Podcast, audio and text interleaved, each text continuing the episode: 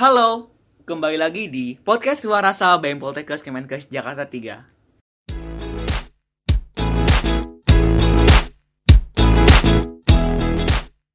Pasti kalian baru pertama kali kenal suara gue. Iya, kenalin gue Fajar selaku Kepala Menteri Kementerian Komunikasi dan Informasi BEM Poltekkes Kemenkes Jakarta 3 tahun 2021. Tentunya di podcast kali ini gue gak sendirian. Gue bareng sama rekan gue dari Kementerian Minat Bakat. Yuk kenalin diri lo. Halo, gue Naya, sebagai staf 1 Kementerian Minat dan Bakat BEM Poltekkes Kemenkes Jakarta 3 periode 2021. Oke, Naya dari Kementerian Minat Bakat ya. Iya. Iya.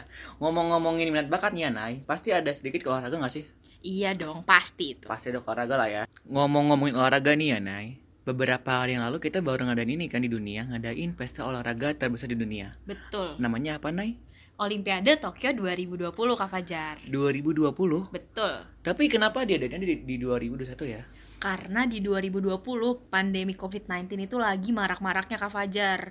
Lagi tinggi-tingginya ya pandemi Betul. COVID-nya. Jadi banyak negara-negara yang gak mau ngirimin atletnya ke Tokyo karena takut membawa wabah ketika pulang ke negaranya masing-masing. Oh jadi biar mereka lebih safety mendingan diundur aja gitu ya ke 2021 mungkin aja mereda dan alhamdulillahnya mereda ya tahun Iya, ini co- betul. covid di dunia. Makanya jadi bisa dilaksanain. Alhamdulillah ya bisa dilaksanain ya. Betul. Terus eh, kalau diadainnya di 2021 kenapa namanya tet- tetap 2020 ya? Sebenarnya ada dari banyak faktor Kak Fajar, tapi salah satu faktor terbesarnya itu karena faktor komersial Kak Fajar. Hmm ya ya. Jadi Terus- kayak obor, medali, sama barang merek lainnya itu udah dibuat menggunakan nama Tokyo 2020. Jadi kalau ada perubahan nama, nanti bakal ada tambahan biaya. Oh jadi biar meminimalisir biaya panitianya gitu ya. Betul. Jadi diundur eh, di tetap aja diadain Mm-mm. tapi dengan nama Tokyo 2020 gitu ya. Ya daripada panitianya kerja dua kali gitu ya, mendingan dipakai aja nama tapi di tahun yang beda. Betul. Yang Ya. penting kan tetap terlaksana. Betul, apalagi euforianya Olimpiade gitu ya, Iya. meskipun di tengah pandemi gitu.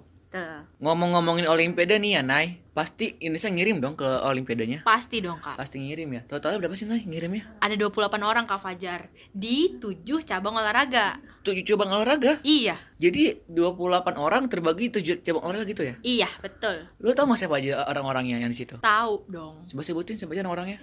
Hmm, yang gua inget dan yang paling familiar mungkin ya di bulu tangkis tuh ada favorit gua itu si The Minions, itu si Kevin Sanjaya sama Marcus Verlandi. Oh iya, terus terus.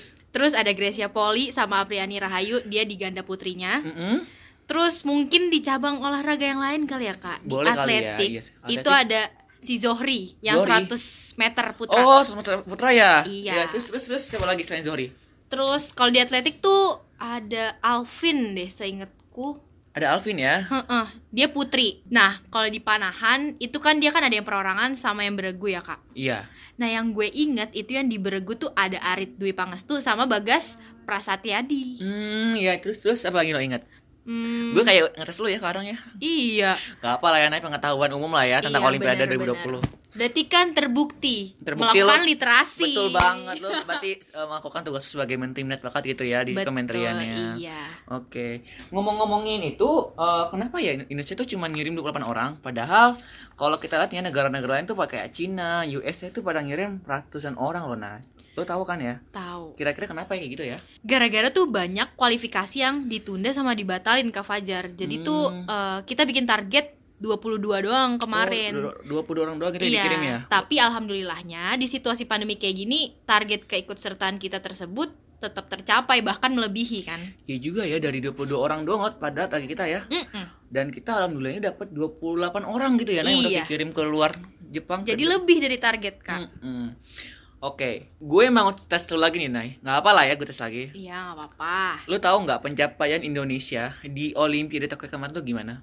Tahu lah, Lu beneran tahu? beneran. Coba sebutin siapa aja yang berhasil meraih medali dalam Olimpiade Tokyo kemarin. Tapi ini seingat gue aja ya Kak Fajar. Di pertama tuh cabang olahraga angkat besi itu ada Windy Cantika Aisyah, dia itu yang 48 kilo putri Mm-mm, betul? berhasil meraih perunggu Kak Fajar. Alhamdulillah lo inget ya, ya. Alhamdulillah. Oke, terus terus terus. Terus ada Eko Yuli Irawan, dia itu yang 61 kilo putra berhasil meraih perak dan yang terakhir ada Rahmat Erwin itu di 73 kilo putra berhasil meraih perunggu Kak Fajar. Oh, alhamdulillah ya pencapaian mereka bertiga di angkat besi Bener, ini. iya. Oke, terus ada dua lagi nih yang belum lo sebut tau gue ya. Iya. Siapa lagi naik? Dua medali di cabang olahraga bulu tangkis Kak Iya. Fajar. Betul, lo inget ya alhamdulillah. Iya, Oke, si siapa aja tuh? Anthony Ginting Kak Fajar. Oke, Di Ginting. tunggal putra dia itu Mhm. berhasil meraih perunggu dan yang terakhir itu Gracia Poli sama Apriani Rahayu di bulu tangkis ganda putri berhasil meraih emas Kak Fajar. Wah, gila.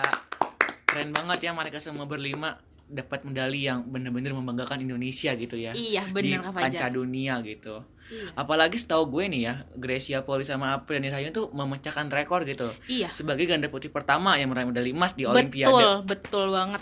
Bangga banget sih Indonesia ya mempunyai orang-orang hebat gitu ya di cabang olahraga seperti mereka semua. Betul, betul. Ya semoga aja dari Olimpiade ini menjadi eh, motivasi gitu ya untuk atlet-atlet ke depannya untuk meraih medali lagi gitu ya. Iya dong. Dan bisa Harus. membanggakan gitu ya untuk nama Betul. Indonesia. By the way ya Nay, di mana ada Olimpiade pasti ada Paralimpiade dong. Iya. Oke, gue mau tes lo lagi nggak apa lah ya. Iya, nggak apa-apa Kak Fajar. Ya nggak apa dalam ajang 17 Agustusan lah ya. Iya. Oke, Eh, yang lu tahu tentang Paralimpiade itu apa sih? Yang gue tahu Paralimpiade tuh sebenarnya sama aja Kak Fajar kayak Olimpiade. Cuman dia tuh olahraga emang khusus buat atlet-atlet difabel. Dan kebetulan Paralimpiade ini udah dilaksanain selama lebih dari 100 tahun Kak Fajar. Wah, berarti sama kerennya nih kayak Olimpiade ya. Iya. Oke oke. Kan kalau kemarin tuh Olimpiade diadainnya di akhir Juli sampai awal Agustus kan ya? Iya. Betul banget kan ya? Betul. Kalau Paralimpiade ini kapan sih diadainnya? Yang gue tahu tuh di 24 Agustus besok sampai penutupannya itu di 5 September 2021 Kak Fajar. Berarti minggu depan banget dong nih acara. Iya. Wah gila. Selasa besok. Gila sih. Berarti cepat banget gitu ya udah Paralimpiade aja gitu ya. Bener. Oke, tadi lo bilang dari tanggal 24 Agustus sampai 5 September ya, Nay? Iya, bener. Eh, itu kira-kira bakal diadain di mana aja ya, Nay, lokasinya? Di Jepang juga, tapi di Hmm. dua kota. Dua kota? Iya, Di mana ya- di mana aja tuh? di Tokyo kayak kemarin uh, Olimpiade 2020. Hmm. Cuman ada di dua lokasi di prefektur Chiba sama prefektur Saitama. Terus kota keduanya itu ada di Shizuoka di Jepang Tengah letaknya. Itu bakal jadi lokasi pertandingan cabang olahraga balap sepeda Kak Fajar. Wah, Jepang keren abis ya ngadain Paralimpiade dan Olimpiade ini nyampe nyiapin dua lokasi gitu loh. Iya, tapi kalau ditotalin tiga lokasi sih Kak Fajar. Dua lokasinya ada di Tokyo, satu lokasinya lagi ada di Shizuoka. Makin keren ya, apalagi di tengah pandemi ini loh. Iya, makanya. Terus eh, para atlet pasti bakal tinggal dong di Jepang. Gak, Iya. nggak mungkin PP kan? Gak Iyalah. mungkin PP dong. Itu lu tau gak sih di mana aja lokasi tempat tinggal atlet itu? Tahu. Di mana? Namanya perkampungan atlet Harumi. Harumi. Iya, itu di Tokyo juga kebetulan. Lokasinya tuh gede banget, seluas apa? 44 hektar Kak Fajar. 44 hektar. Iya. Wah, terus terus terus. Terus itu tuh dikelilingin sama pemandangan laut di ketiga sisinya. Itu berdasarkan sumber yang gue baca sih. Tiga sisi laut ya, berarti Iya. itu atlet bisa banget buat enjoy gak sih sambil Iya. nunggu pertandingan dia. Bener. Dan gak cuman itu. Hmm? Di sana tuh ada klinik kesehatannya sama fasilitas lain buat pencegahan pandemi COVID-19-nya. Keren banget gak sih Keren Jepang? banget sih. Keren banget. Di tengah pandemi ini bisa mempersiapkan hal yang se, se apa ya? Iya.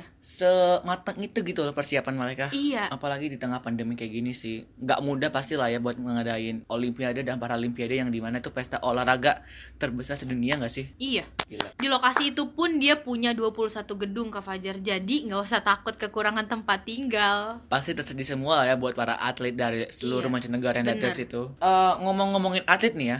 Total tuh ada berapa peserta sih? Ada 4.400 atlet Kak Fajar yang udah daftar. 4.400 atlet Iya, dari berapa negara tuh, Nay? 168 negara Kak Fajar. Kan nggak mungkin kan gue dites cerdas cermat lagi disuruh nyebutin negaranya nih. Ya enggak lah, Nay. Lu, lu netting banget sama gue.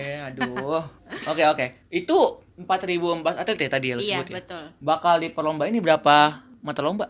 Ada 22 cabang olahraga Kak Fajar. 22 ya. Jadi 4.004 atlet, 168 negara akan diperlombakan di 22 cabang olahraga ya. Betul. Oke, terus kalau Indonesia gimana tuh? Ngirimin atlet? Ngirimin atlet dan di berapa cabang olahraga?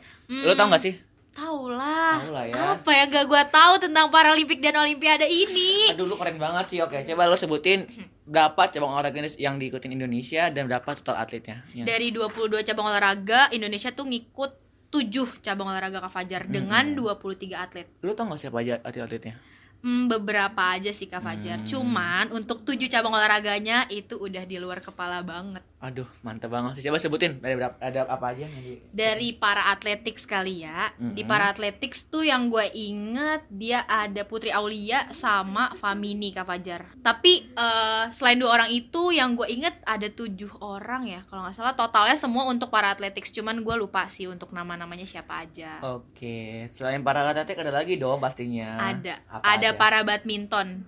Dia juga ngirimin tujuh orang cuman yang paling gue inget tuh namanya tuh yang kalimatus sa'diyah karena itu paling gampang kak Fajar kalimatus sa'diyah bener nggak paling gampang diinget ya. paling gampang diingat Terus ada lagi nggak yang lo inget? ada lagi eh, di cabur lain tapi ya kak lain ya. Fajar Oke, oke. di para table tennis Hmm. dan amaze-nya ini gue hafal sih tiga-tiganya namanya Coba sebutin siapa aja? ada David Jacobs Hmm. ada Komet Akbar Ya. sama Adios Astan Ih mantap banget lo nah. Iya. Ya oke oke. Lo baru nyebutin tiga dari tujuh cabang olahraga yang ikut Indonesia. Oke, empat lagi Empat ya. lagi ya. Sebutin yuk. Hmm, ada para swimming eh, yang gue inget tuh si Jendi Pangabean. Ya. Terus di para cycling itu ada Muhammad Fadli Imamuddin. Hmm. Terus di hmm, para powerlifting itu ada Ninengah Widiasih. Oke. Sama yang terakhir di shooting para sport itu ada Hanik Puji Astuti. Sama satu lagi Bolo Bolo Trianto nggak sih? Iya, Iya. itu dia. Gue juga sedikit ngikutin sih tentang Paralimpik Iya, iya, ini. Dari 23 atlet nih ya, Nay. Iya. Itu kira-kira udah pada OTW belum ya? Ada yang udah, ada yang belum sih Kak Fajar. Oh, dibagi-bagi ya? Iya, soalnya ada empat kloter gitu deh keberangkatannya kalau nggak salah. Hmm, itu kota pertama sampai keempat ada siapa ya sih? Di kloter pertama itu yang gue inget ya, itu tuh ada tim balap sepeda, tenis meja, sama renang. Dia itu di jadwalnya sih katanya sampai di tanggal 17 Agustus kemarin Kak Fajar. Oh, berarti sekarang mereka udah sampai di Jepang ya? Udah. Oke, terus yang kota kedua? Eh, ada atlet bulu tangkis sama angkat berat. Dia itu di jadwalnya sampai di tanggal 19 Agustus 2021. Di jadwalnya ya. Hmm. Tapi tim bulu tangkis ini ada pemusatan latihan dulu gitu Kak Fajar di namanya tuh apa ya? Kota Mashida apa apa sih tuh?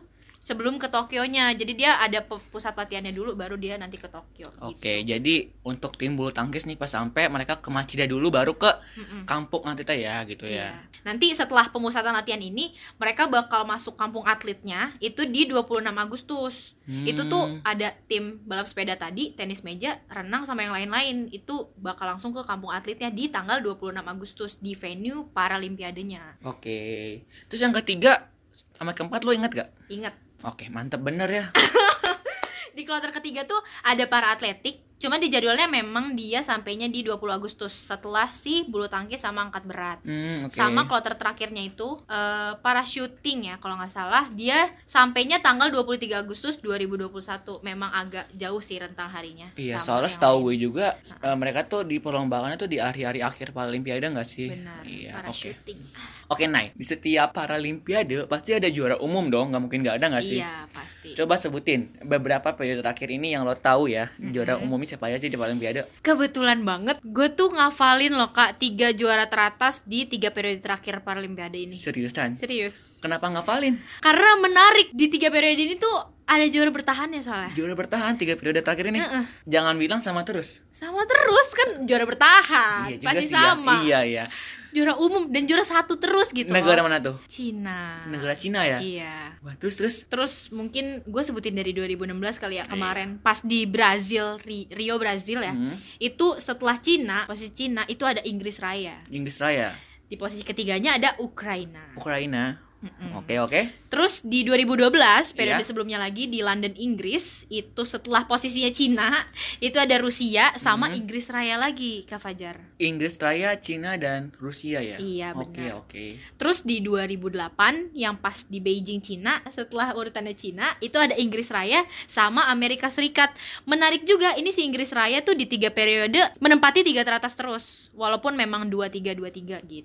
Oh, berarti Inggris Raya ini menemani Cina lah ya? Iya Mas- apa namanya bahasanya lah ya menemani Cina di tiga besar gitu ya, di, di tiga periode terakhir ini ya. Iya betul. Mereka keren banget gak sih? Keren banget. Iya, semoga Indonesia juga bisa memperoleh gitu ya medali. Bener, amin. Tahun ini gak sih? Tahun ini banget. Amin, iya. ya Allah. Ngomong-ngomongin Paralimpiade pasti bakal ada pembukaannya dong. Iya, Pembukaannya kapan sih? Nah, lu tau gak sih? itu yang tadi gue bilang Tanggal di berapa? Selasa 24 Agustus 2021 dong. Oh, jadi tanggal 20 itu sekalian dengan eh, Pembukaannya, Oke. iya. Nanti pasti ada ini ya, kayak parade gitu lah ya. Pasti Iya, ada di soalnya- Stadion Olimpiade Tokyo Jepangnya itu. Hmm. Terus yang bawa bendera kita siapa? Bendera Indonesia kita. Em, yang satu itu dari para syuting Mm-hmm. itu Hanik Puji Astuti, sama yang satu lagi itu dari para atletik atas nama Jainal Arifin. Wah, mantap banget berdua ya. Iya, pengen banget gak sih? Nonton gitu ya di sana iya, ya. ya pengen lihat langsung biar dapat vibes-nya gitu Betul loh. banget pagi ini karena corona ya. Ya Iya. ampun, semoga corona bisa segera berlalu lah ya. Iya, semoga Amin. dunia kita cepat sembuh gak sih? Iya, bisa seperti dulu lah ya. Biar bisa terus berprestasi dunianya gitu loh.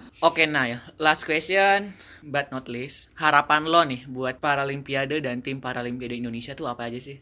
Harapan gue buat Paralimpiade tahun ini tuh semoga ya atlet-atletnya nih bisa mengharumkan nama bangsa kita yang pasti. Apa pun nanti hasilnya, cuman kita sebagai warga Indonesia yang menonton, memantau dari kejauhan tuh pasti udah bangga banget sama ke-23 atlet Paralimpiade itu, Kak. Iya, apalagi ini tuh empat tahun sekali dari ini ya. Iya, bener Ya semoga aja ya, semoga mereka bisa mengharumkan nama bangsa gitu ya, memberikan Iya, yang terbaik bagi benar. tenaga mereka gitu ya. Iya dan mereka itu bisa jadi motivasi buat kita semua kayak dengan keterbatasan-keterbatasan yang ada mereka aja bisa mengharumkan nama bangsa berprestasi itu keren banget Oke, nah keren banget sih harapan lo ya. Semoga apa yang kita harapkan gitu terrealisasi gitu. benar Oke, nah kayaknya ini udah di penghujung podcast nih ya, Nay. Oke. Udah banyak lagi yang kita bicarain ya. iya benar Ada yang mau sampein ke para pendengar podcast kita? Ada dong kak nih buat sobat jingga jangan lupa selalu dengerin podcast Warasa BEM Poltekkes Kemenkes Jakarta 3 karena kontennya tuh nggak cuman membahas tentang Olimpiade, Paralimpik dan lain-lain tapi ke depannya bakal ada konten-konten yang seru dan asyik buat dibahas Itu pesan dari Naya ya. iya Terima bener. kasih ya Nay atas pesannya. Sama-sama Kak. Fajar. Enggak rasanya kita udah, udah di penghujung acara nih ya, Nay. Sorry nih ya kalau dari gue ada salah kata atau apa gitu ya. Sorry juga ya guys kalau dari gue ada banyak salah kata. Sudah di penghujung acara, gue Fajar pamit undur diri. Sampai jumpa teman-teman.